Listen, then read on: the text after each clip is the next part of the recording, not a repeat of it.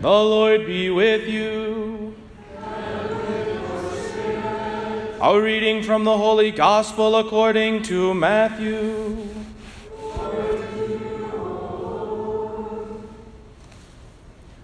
Jesus began to show his disciples that he must go to Jerusalem and suffer greatly from the elders, the chief priests, and the scribes, and be killed on the third day, and on the third day be raised. Then Peter took Jesus aside and began to rebuke him. God forbid, Lord, no such thing shall ever happen to you. He turned and said to Peter, Get behind me, Satan. You are an obstacle to me. You are thinking not as God does, but as human beings do. Then Jesus said to his disciples, Whoever wishes to come after me must deny himself, take up his cross, and follow me. For whoever wishes to save his life will lose it, but whoever loses his life for my sake will find it. What profit would there be for one to gain the whole world and forfeit his life? Or what can one give in exchange for his life? For the Son of Man will come with his angels and his Father's glory, and then he will repay all according to his conduct. The Gospel of the Lord.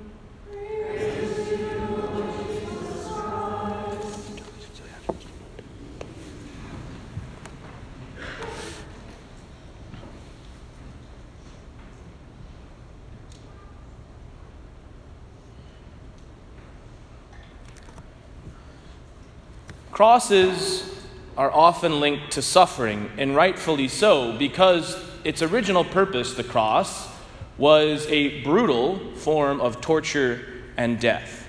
And so the natural human response is at all costs to avoid suffering, to avoid the cross, to respond to suffering like we heard in the first reading from the prophet Jeremiah.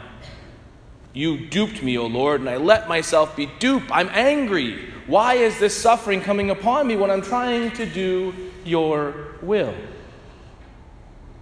Or we can look to our friends and our family and try and help them avoid suffering. Just like Peter does in the gospel. He loves Jesus.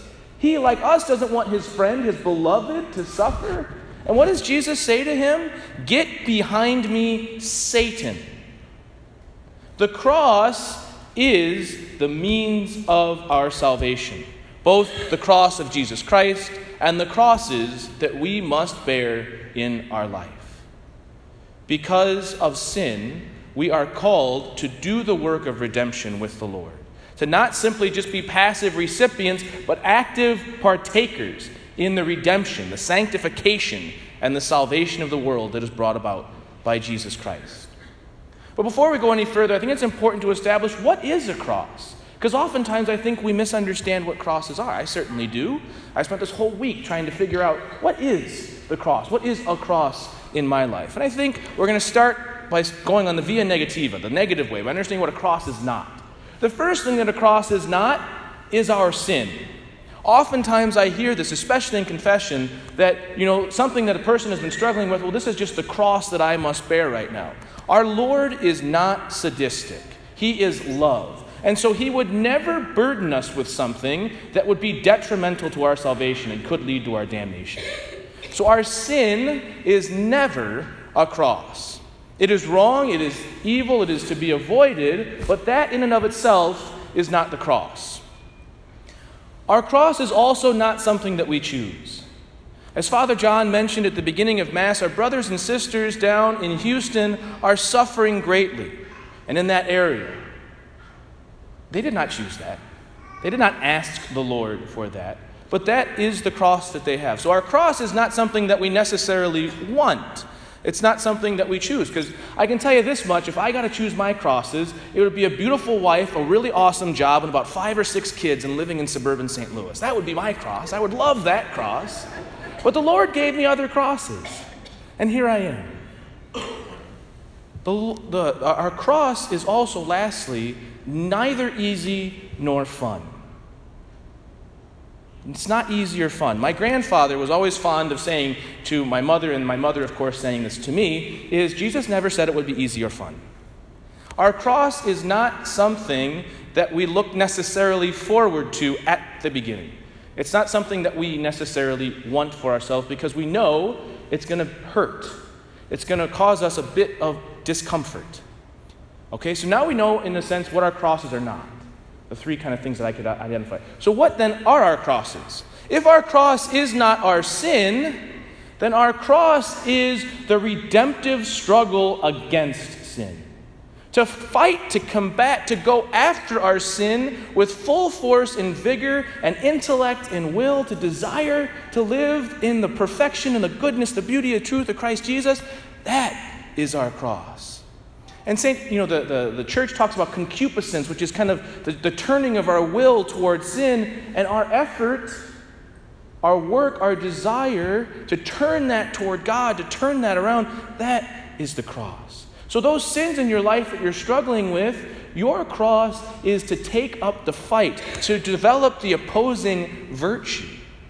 That is the cross. So, it is redemptive also because it leads to our salvation. It makes us better people, it makes us stronger to walk with the Lord. All right?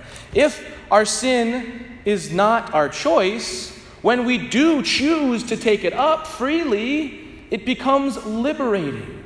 St. Augustine talks about how we all have free will. In the Latin, he uses the word voluntas. That's free will. But not everyone has freedom. Libertas. Libertas, freedom comes when my will and God's will become one will.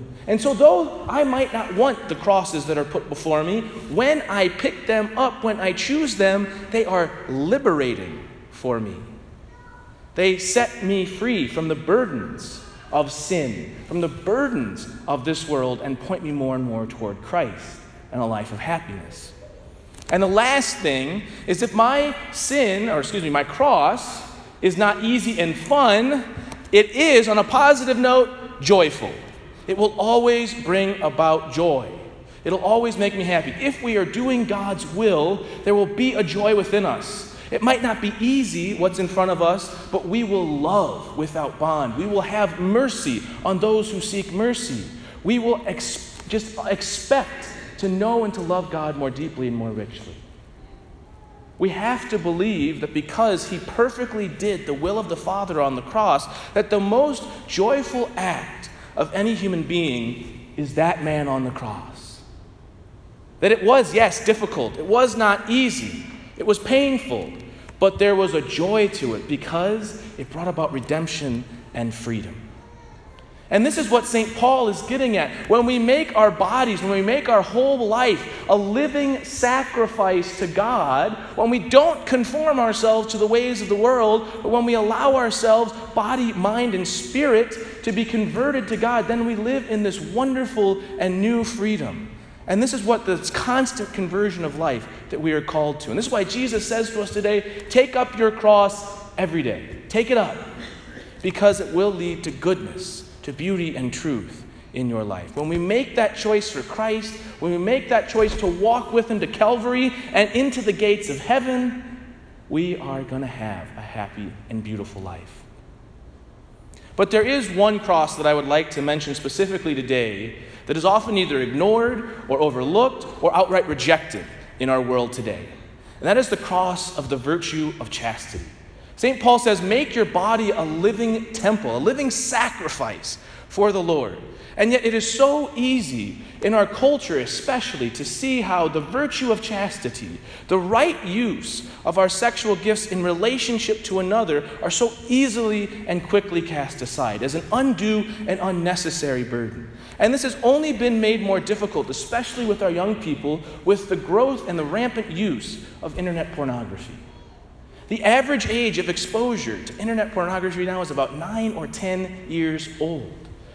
I was kind of coming of age at the dawn of the internet age, and I can remember probably like 12 or 13 being exposed to it. So before I'd even gone on a date, before I'd held hands with a girl or kissed a girl, I was exposed to something that completely twisted my understanding and my experience of the beauty of the sexual gifts that the Lord has given us. And this is so often a problem with so many of our brothers and sisters. It's becoming rampant within our culture And it can be overwhelming for those who are struggling with it to think that I will never be able to get beyond it. To think that it's so twisted, it's so messed up my life, I'm so addicted to it that I will never, ever be able to walk freely and purely of this scourge. And yet the Lord tells you today, the Lord ensures you today, that if you take up the cross and struggle, if you walk after Him, you will be free, you will be liberated, you will be pure and whole. And so it's not easy, brothers and sisters. We have to, in a sense, change our lives, we have to change our mindset. But when we look at those crosses and those challenges as salvific, redemptive, freeing, no matter what cross is in our life or in the lives of those who are around us and that we love, we see them as something good, beautiful, true, and full of hope. And so today, each one of us is challenged. Each one of us is told deny yourself, take up your cross, and follow Jesus.